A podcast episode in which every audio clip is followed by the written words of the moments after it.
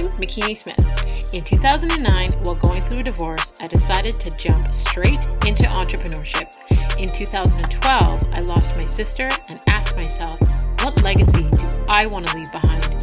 Since then, I've become a serial entrepreneur, helping other women publish their books, produce their podcasts, and reach their big goals to walk in their greatness. I realized the importance of sharing our stories of resilience and how it can be another's guide to walk in a manner worthy of their calling. We are blessed to be a blessing, so get ready to be blessed with an inspiring testimony.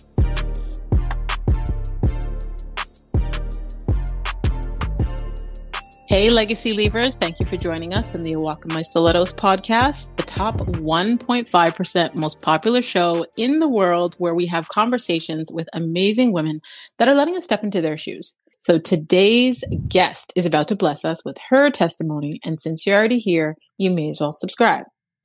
Today we have Maxine Choy. She is a certified health and nutrition coach supporting women to achieve lasting lifestyle changes by cultivating mindset, consistency, and accountability approaches to manage their overall health and well-being. Please welcome to the show, Maxine Choy. Thank you, Makini. Thanks for having me. Thank you so much for agreeing to come on and share your story with us. Oh, yes. This is great. Thank you.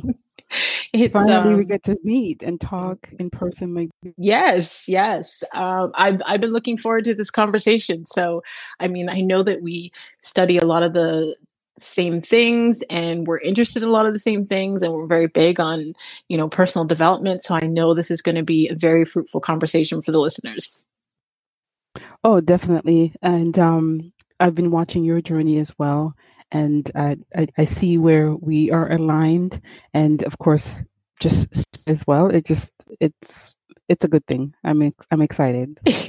Awesome awesome. Okay so before we get to where you are presently i love to find out I'm, and i say i ask this as an icebreaker question because you know i believe that as children you know, when our minds are vivid and we're using our imagination and we're fantasizing about what we want to be or who we want to be. And then society starts to limit our beliefs on what is possible. So mm-hmm. I'd love to know if you recall, Maxine, you know, what did you want to be when you were a little girl? Wow, I love that. Okay, so if I go back in my memory, I think I probably wanted to be a school teacher like everybody else. Mm-hmm. And I think it was because I wanted to help people. And of course, when you get as you get older, you realize that your mind starts to change and you start to follow the expectation or the norm of what your parents expect you to be like be a lawyer or a doctor per se or even um, an executive of some corporation and i think all of my dreams of helping people was um was squashed because I was following the norm of what mm. our parents or society would would expect, and um, that, of course, it evolves into what I am now in in this way. So, as a child, yeah, we have all these dreams and aspirations, and I truly believe that when that happens at that age and i think it's, it's, like that for everybody i think that it's your your spirit is telling you something but we mm-hmm. don't we right? Mm-hmm. because it comes back to it, right? Absolutely, absolutely. Like you know, even with my present clients, one of the first things that we do is we envision like what do they really want to do without all of the limitations, without, you know, what their parents wanted them to do, without what their spouse wanted them to do or what they think they should be doing. What do they really want to do and use their imagine, imagination to visualize and get to that space? Because as kids, that's what we did, right? But then mm-hmm. society tells you to be realistic and, you know, you know, limits what you uh, believe that you can do. So exactly, I would love to know how you got to where you are presently. Like share that story of how you transitioned from the little girl who wanted to be a teacher to the woman you are today. You know, I think that it was always in me. Uh, I didn't become a teacher, obviously. I I was in the legal field and I worked at law firms for many many years. But during that time, I always pleasing and helping.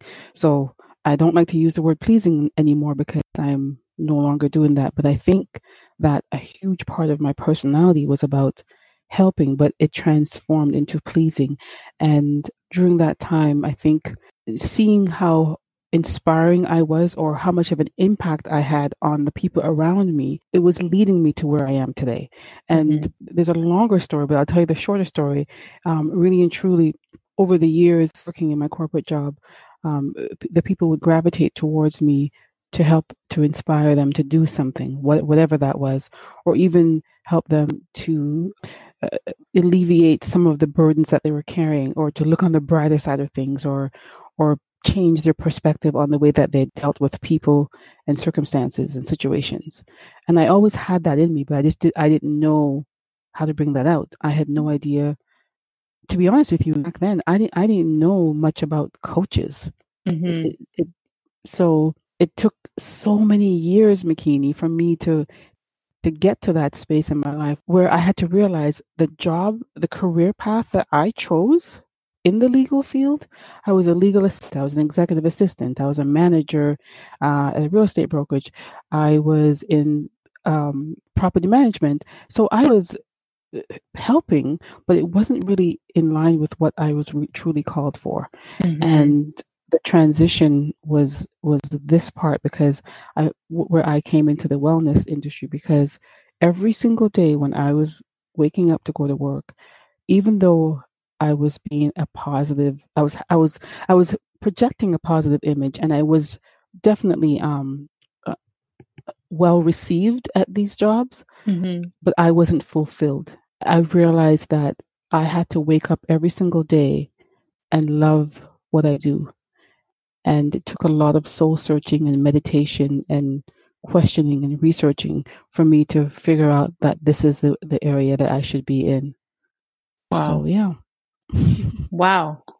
You know, I always find yeah. it interesting the women who are entrepreneurs in the present state of doing what they love, the transition stemmed from a pain. So that's why I always say our pain bursts our purpose, right?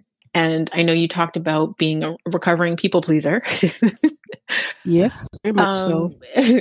so there was I guess it was, um, you know, when we were discussing what we were going to talk about today, and you were talking about most of your people pleasing was during your marriage and how it ultimately made you lose yourself. Mm-hmm. Um, it did. I can 1000% relate, been there, done that. Mm-hmm. And I would love if you could speak to how you were able to regain control of yourself and to lift your self esteem coming from that space?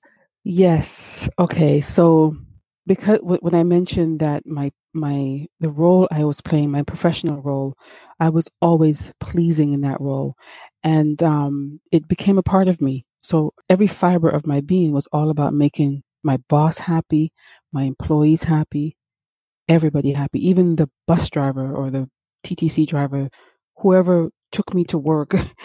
Mm-hmm. I was always about pleasing, never causing any trouble, making everyone happy. And I didn't realize that, you know, we, we, a lot of times we don't realize the job that you do affects you. Mm-hmm. And and of course, when I was a child, that was the same thing. I was always pleasing my parents, making sure I was good. So my my whole personality was just built around that. Mm-hmm. And so when I met my husband, same thing. I wanted to make sure that he was happy. And I wanted to make sure that I didn't do anything that would make him unhappy because and he would be disappointed in me. And he wasn't a bad person mm-hmm. at all. It's it's more myself um, not really knowing how to say no. I don't feel like doing that today, or I don't really want that uh, piece of furniture, or um, I want to rest today. I don't want to do whatever. It was mm. very difficult for me to do that because I felt that if I said if I spoke up, there would be disappointment in in who I am and who you thought I was. Right? You, can you relate to that? Like completely, totally understand. I, I didn't want him or anybody, not just my husband, like anyone, to hear me say, "Nope, I don't feel like doing that today," or whatever. Uh, mm-hmm. It was like, oh, "You want to make this? Sure. Let's. You want to go here? For sure. Let's go." even if I didn't feel like it.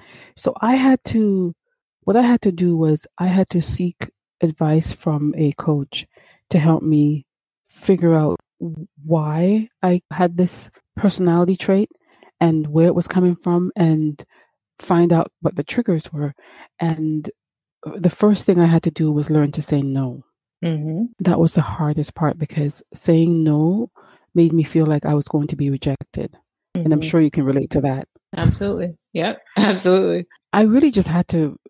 I, I wrote things down. I, I, write in my journal quite a bit, and there's this list that I've, I've always I've always used this, and it works. And I tell everybody this. So I write down on a piece of if so if I do and if I don't, and it depends on your situation. So it'll be like if I stay and if I go. Mm-hmm. And I had to be very honest with myself. So I wrote down every single thing that could happen if I stayed. Not would, but could. Mm-hmm. Right?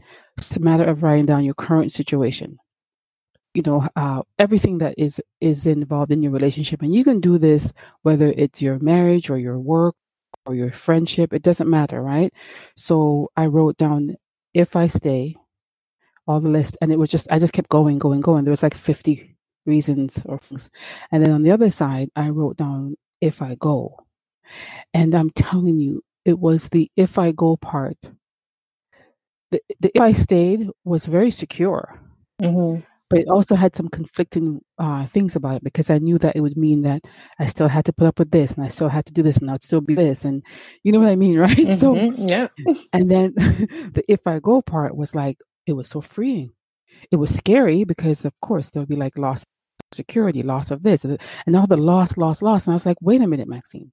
Even with these losses, what is the worst that happen when you wake up the next day if you go? Mm-hmm. Said, well, I'll still breathe. I'll still have breath. I'll still have life. And I still have my family and I have my heart and I have my mind and my soul. And it was just like, you know, it was just one of those moments where I thought, this is it. Mm. So, in anything that you do, I think that's what we have to do. We have to get clear, find clarity, find something that's going to um, make you reveal reveal to you what it is that you really need to do for your own self. Mm-hmm. So that's what I did. Wow. I mean, there's so many points in there that I can absolutely relate to, and I know that other women listening can relate to as well. And I too am a recovering people pleaser. And through my own healing journey and the coaching that, you know, the education that we have to do to maintain ourselves as, as coaches, um, I learned that parent pleasers eventually become people pleasers. And mm-hmm. we're programmed to put everyone else's needs before ours. We're programmed to make sure that we keep everyone else happy. We, you know, as kids, if we did something that was displeasing to our parents and we saw a certain look on their face, it would make us, you know, it, that reaction would make us say next time i'm not going to do that because that look wasn't pleasing on their face or if we had mm-hmm. a toxic parent that made everything about them where we were taught that our needs don't matter that you know our, our parents um, needs come first and then we grow up pleasing everybody else but ourselves and it becomes very toxic and you and i have spoken mm-hmm. about this before where mm-hmm. um, we end up in situations where we're in unhealthy relationships and sometimes the unhealthy part of that relationship where you know you just said that you felt that it was yourself you know not setting boundaries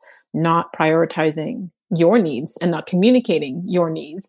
And then mm-hmm. sometimes it ends us up into these relationships with people with narcissistic personality disorder where we are constantly feeding their needs and we feel mm-hmm. like we need to continue to feed their needs to make them love us because we have like you mentioned rejection issues abandonment issues all of those things those childhood wounds and traumas that need to be healed so right whenever I speak to women like yourself who have come to that awareness and are presently on their journey of healing, um, not just yourself, but everyone around you, it excites me because we're breaking generational chains. You know, oh our, our parents did the best they could with what mm-hmm. they had. Um, you know, but now we have technology and research and science and yes. all, you mm-hmm. know, all of this information that we didn't have access to back then so that Absolutely. we can unlearn and relearn new healthier habits to pass down to our children, our children's children. So we're we're creating a legacy without even realizing it. You are absolutely right about that. And you know, you you just hit a chord with me when you're talking about um, what our parents teach us or what they what we see in our parents. Mm-hmm. And I'm a mom. I have a 17 year old daughter, and um, just I, I I've had to check myself and I say this because when I decided to end my marriage with my husband, um, it affected my daughter a lot. Mm-hmm. And um, I did everything I could to please her so that she can get through this. Mm-hmm. But in the process, I was broken. I went through anxiety, depression. I I didn't lose esteem, but I just lost my hope for mm-hmm. life. But one of the things I did, and I and I and I regret it to this day, but I know that I can fix it, is that my daughter saw me in some moments where I would have preferred her not to. Mm-hmm. And I've had revealed to her certain things that I didn't want to. Nothing bad about her father, but just about myself. Mm-hmm. And she has seen some display of people pleasing in in me. And she has also received some of my disciplinary ways because you know we are taught how our parents taught us right? So right. i've bestowed them on her. Like I, I would say things like no you shouldn't this and you shouldn't this. And she would look at me and say no mommy i'm speaking my mind. You've always told me to have a voice. And i and she would speak up and i'd look at her and say listen i'm your mom. Be respectful. And i've had to figure this out Makini mm-hmm. that teach my child so that she doesn't become a people pleaser like myself because mm-hmm. everything stemmed from when I was a child, right? Yeah. Um, I don't know if there's any mom listening who may be in my position who who has a daughter or a son, but I find that with us moms, when we are when we go through our breakups, and there's different ways we can deal with it. We can rise above or we can go down in the gutter, but our children are watching. And yeah. I sit down and myself, what have I displayed to my daughter, and how how is it going to affect her when she gets a little older because she's watching me, mm-hmm. right? So I don't know. I think that I think about it a lot, and she's mature enough to understand that yes, mommy went through a rough time, and you know I had my moments where she would come into my room and I'm I'm I'm looking like a hot mess and I'm crying, and she's she's seen me just sort of like desperate for advice from people or reaching out to people for help. Mm-hmm. And it just made me feel like she's seen a weaker side of me, but maybe that was a good thing, right?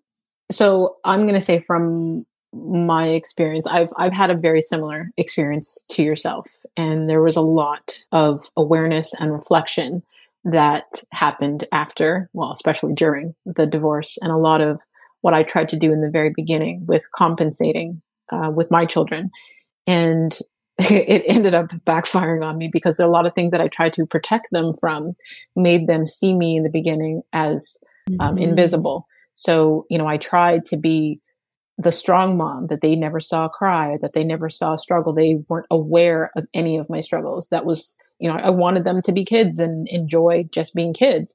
But at mm-hmm. the same mm-hmm. time, my overcompensation in the beginning, um, mm. years years later, they were like, well, you know, dad has a hard time with this or dad struggles with this because they would see and they would like openly hear from their father about, you know, his negative emotions. And it wasn't mm-hmm. until I was open enough to allow, especially my girls, to see me cry and hear me talk about my struggles uh, with processing some of those things and even coming to the awareness now that I am on my healing journey and learning to heal a lot of the childhood wounds and childhood traumas so that I don't continue on with that as an adult. Um, mm-hmm. They are now, um, I'm going to say, more empathetic and compassionate mm-hmm. towards mm-hmm. me because they're like, oh, mom's human. Mom's not Superwoman. I thought she was Superwoman. right? Yes.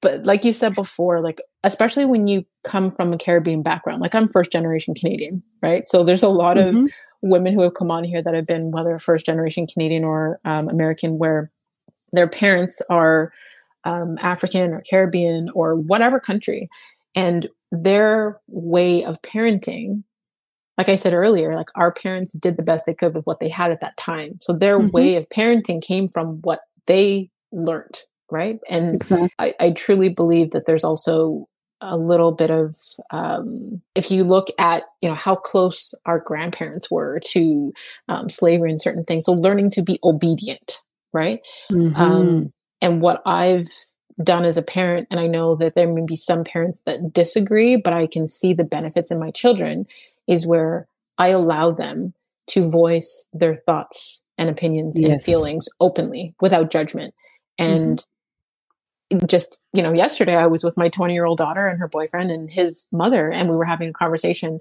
and there was so many things that my daughter speaks openly about in front of me without shame or hesitation because i've allowed her to feel comfortable mm-hmm. being open with me so she knows that if anything does go wrong she still can come to me right? It's not like oh i'm That's afraid so to tell mom because she you know said this or said that. So i've tried to shift my upbringing because I do realize in the beginning I was treating my children the same way that I was parented.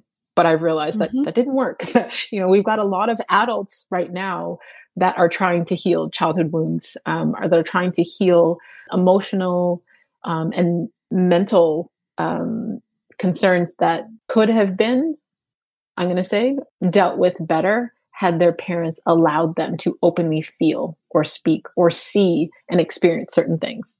Absolutely, absolutely. it's very important for me to to make sure that my child or my daughter is able to navigate her way through this because I know that there's going to be a lot of dips and valleys in her journey of life, and mm-hmm. um, I want her to be prepared. Right, mm-hmm. it's at least have some kind of um, awareness of who she is and, and what she deserves, and um, and just so that she doesn't do the same thing I did. And Absolutely. um yeah, that's that's the difficult part. People pleasing is I've told people this before. I think it's a disease. Mm-hmm. And you've heard that term disease to please and it, I would say last year was probably when I started to realize that I had to stop mm-hmm. because this was now transcended into even my my business where I would want to please someone by not um, charging them too much mm-hmm. or or going above and beyond the scope of my work or even just like accommodating them and then like oh no i'll meet you here and there if you want to do this or you know sure I'll, I'll, drive all the way here to the farm with you or whatever right like i mm-hmm. would just do whatever because i just didn't want them to say well you know i'm really busy today and i don't really have time so can you just come and meet me and i would do that mm-hmm. like i would and it's crazy but i've i'm telling you it, it's been very liberating and empowering when I say things like, well, I would love to help you out, but unfortunately, I'm not available this day or um, it's, it's not in a part of my plan. And I was shaking. I that. I get right? it. I get it. right? when you're a recovering people pleaser and you have to start saying you know, you're like, oh my God, they're going to hate me forever. They're going to think yes. I'm the worst person on the planet. yes. I, I was like, they're going to hang up the phone any minute now. I was bracing for it. I was like, okay, they're going to say, well, fine then, bye bye. And, and all like, okay, no problem, I understand. And I, you know, I was just whatever. So it's, it's been difficult. And um, I'm practicing mm-hmm. saying, I'm not a people pleaser. Mm-hmm. I'm practicing because inside I really think that I still am. It's just like an alcoholic, you know, or even a, a drug addict. I think that you can come clean, but it's still in you. It's mm-hmm. still in you. Right. Right. It's because of and, the way that our yeah. brains are programmed, right? Like it's everything is habitual. And yes, if we don't intentionally replace that habit with a new healthy habit, our brains will automatically pick up another habit, but it'll be unhealthy. Exactly. I, I was thinking about, you know, what you were saying about clients and stuff. And I think that part of the reason why I have been able to do so much healing and at the same time multiply my business this year is because of boundaries. You know, on my mm. own healing journey in the past couple of years, I have learned that I didn't have healthy boundaries like I thought.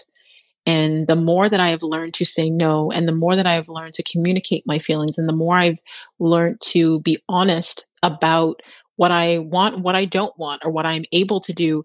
And one of the biggest words for me this year has been capacity. Because even if I right. wanted to take on another client or wanted to answer a phone call or wanted to make time for a friend, you know, that just wants to talk, do I have the capacity?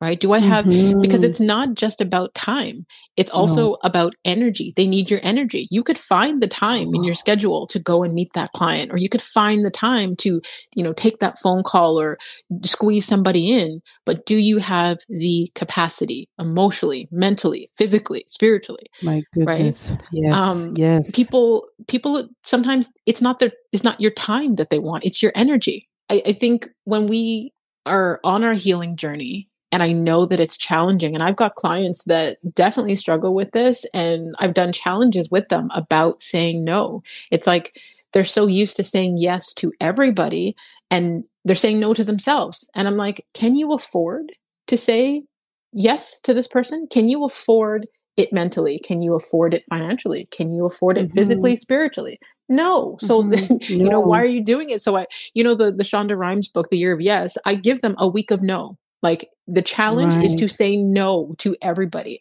because it's going to feel awkward and hurt and, and very uncomfortable at first, but all change is uncomfortable at first. Very change. messily in the middle, but beautiful in the end. Yes.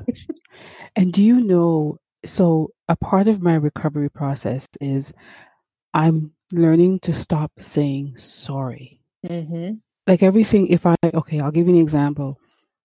If somebody calls me or texts me or whatever emails me and I don't have a chance to get back to them because I'm setting boundaries. I've got things I have to focus on. I always come back with, I'm sorry. Even if it's a text that you sent me 20 minutes ago and I didn't reply till mm-hmm. whatever, I'm always saying, I'm sorry. And I think it's courteous, yes, but there's my reason for saying that is is not about that. It's about, oh my goodness. Because you feel I hope you yeah Oh, yeah. I hope you don't think I'm being neglectful. I hope I'm ignoring you. Please don't think that way. I've just been really busy. So then, of course, I start saying, I'm sorry, but I was this and this and that, and my car this and da, And I'm like, wait a minute, stop. Mm-hmm. Right? You have to just say, hey, just responding now and get to the point. That has been a huge me. And I continue to say this. I continue to say sorry. And I'm learning to let go of that and without feeling like I'm not compassionate or having empathy for the person because they because sometimes people need you. Mm-hmm. Mm-hmm. It's tough. It's very tough, and I can also relate to the I'm sorry part. And I think also as Canadians, we're conditioned to apologize for everything that, even if we're not sorry for it.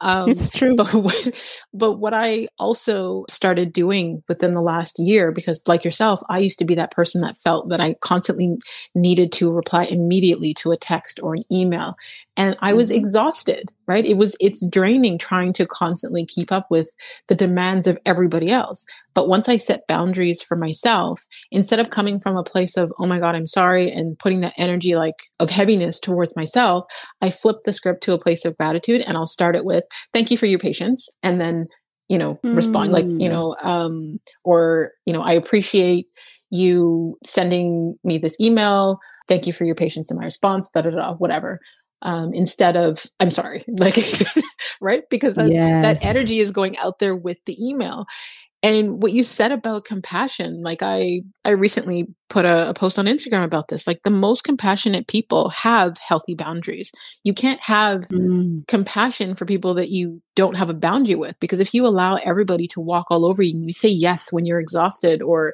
um, anything like that you're not going to be able to have patience and compassion with that person because you're going to come from a place of frustration or animosity or you know whatever it is but if you set those healthy boundaries for yourself, that way the people that you are connected to and that you do interact with, you'll have mm-hmm. more compassion with those people. Mm, right. Interesting. So tell me, Maxine, how do you stay motivated? You know, I've always said this to clients and friends. I say, if you don't take care of yourself, then who do you who who will do it? Who do you expect mm-hmm. to do it? Mm-hmm. So I think a huge part of my motivation is that I know that I have to take care of myself. I know that it's important, and I know that if you consistently do it, you'll get a better result. Absolutely. Um, yeah, and I'm addicted to fitness. I tell people that it's it's like my crack cocaine. um, if I could wake up and work out all day, I would. I can't, but I'm addicted to it, and it's it's a part of my mental health. Mm-hmm. So my motivation comes from the fact that when I get older, I want to be mobile. Mm. I think that's the biggest one. Mm-hmm. That it's probably out of fear because there's fear based motivation, and then mm-hmm. there's and then the motivated based, right? Mm-hmm. Or the other, there's another kind, and you can cut this out if you want. I don't remember the two kinds. I should really. Um, but the point what I'm trying to say is my motivation is based on the fact that I do not want to become stagnant. And I do know for a fact that if you move your body every day for for all of you for most of your life if you move your body every day for at least 20 minutes you're at a better uh, better chance of, of being very agile as you get mm-hmm. older mm-hmm. that's why i do my one hour to two hour nature walks every day yes it's so important and I, I, I can never understand when i see somebody just waking up every day and just sitting around not doing anything and um and just not moving their body and and finding excuses I, I just find that very it's hard for me to understand that, but everybody's different, right? I know that healthy healthy motion equals healthy emotion. Um, yes. And I know that there are a lot of people, especially right now, I'm going to say, especially right now during this time with the effects of the pandemic and everyone being stuck at home and, you know, not being able to do the things that they're used to doing and gyms being closed that can affect people's mental health. You know, a lot of people mm-hmm. were in a space of anxiety and depression, and all those things can lead to you being overwhelmed by your feelings. And when we are um, heavily controlled by our feelings, it shuts down the parts of our brain that allow mm-hmm. us to find solutions. And I've seen Absolutely. people, you know, in family, friends that all are, I'm going to say, stuck in this place where they're so overwhelmed by their emotions they can't get off the couch you know they it'll like obviously there's different levels of mental health and different uh, struggles that that people deal with but like you're saying if you are a person of sound mind there shouldn't be any reason why you cannot create 20 minutes in your schedule every single day mm-hmm. to make sure that you live a better, longer life. Right. Yes. A part of uh, how how I also stay motivated is I I have this um I make these it's like a block. Just picture like a calendar, but it's blocked. It's blank, right? Mm-hmm. Um, it has those squares, and what I do is I make one every week, or maybe even for the month.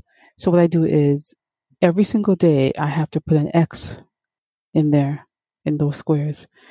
And I'm supposed to fill that up for the week or the month.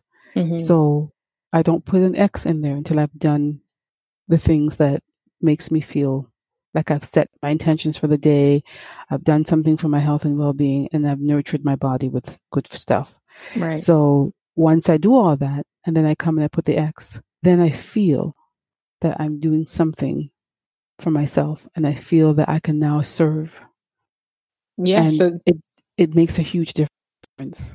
Absolutely, because you've set up a system for your your healthy habit, and all habits, whether good or bad, have a reward at the end of it, right? So the mm-hmm. way that mm-hmm. our, our brains are programmed, whether we make a to do list and we see everything that's checked off once we do it, or you have your um, schedule time blocked and you cross off once you've done things, you've accomplished it to your brain, that's a reward, right? Mm-hmm. You've created this reward system, so that's amazing. Right, exactly.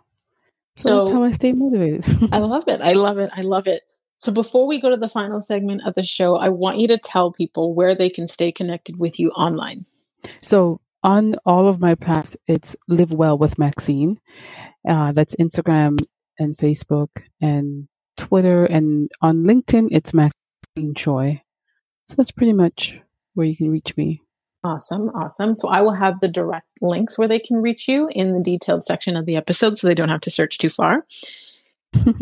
and awesome. For the final segment of the show, I call it a walk in her wisdom. and it's almost like a rapid fire. Um, I ask you a couple of reflection questions, and you can share whether it be one word or one sentence, whatever comes to mind.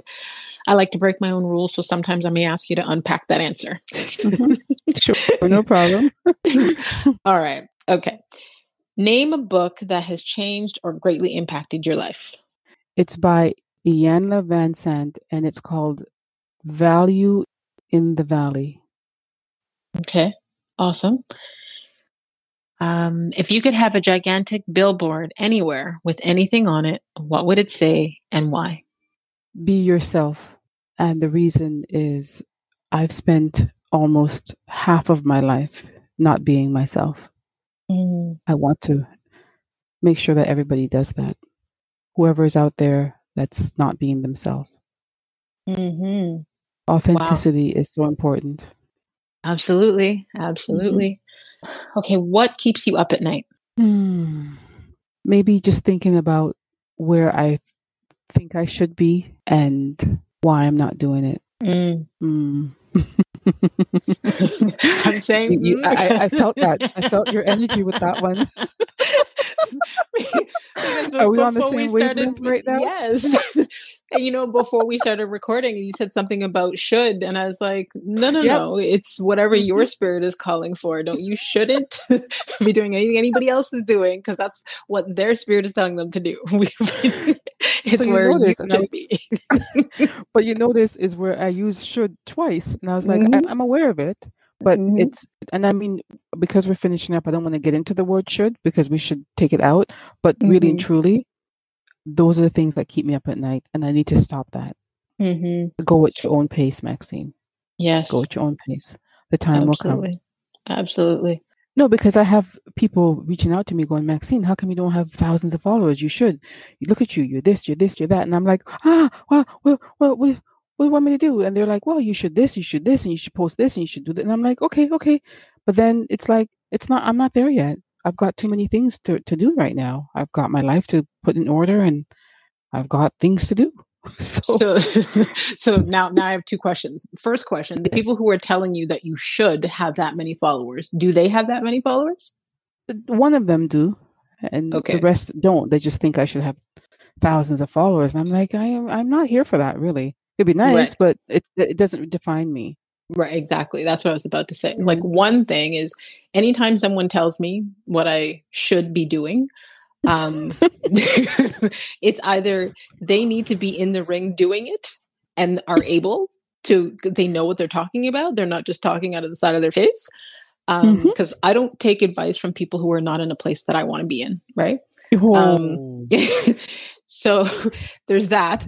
And then the other thing is when it comes to followers, um, your amount of followers on Instagram does not determine who you are as a person. Mm-hmm. The amount of followers on Instagram does not determine how much money you make. The amount of followers on Instagram does not determine the impact that you're making in the world. You could be mm-hmm. making the greatest impact in the world and not care to even have a social media page, right? Mm-hmm. So the the the vanity metrics that culture uses to determine someone's success right now you know i'm mm-hmm. getting goosebumps as i say this like i'm not with it I, I i did sure. an interview on someone else's podcast recently and i was talking about the difference between nature and culture and culture has us chasing after accolades and mm-hmm. followers and all mm-hmm. of these mm-hmm. things that are not natural like who who does that serve that only serves the ego right but nature Absolutely. we're we're in search of peace and freedom and love and connection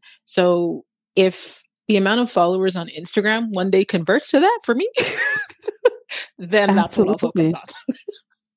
it's so true. And that's why, like, I people always ask me about my Instagram page and where I should be. And based on what I'm doing, it's this, it's amazing, and it's this and this. I'm hearing all these things. Um, and they're telling me where I should be. And I, and I, I don't let that consume my mind. I just do whatever I have to do.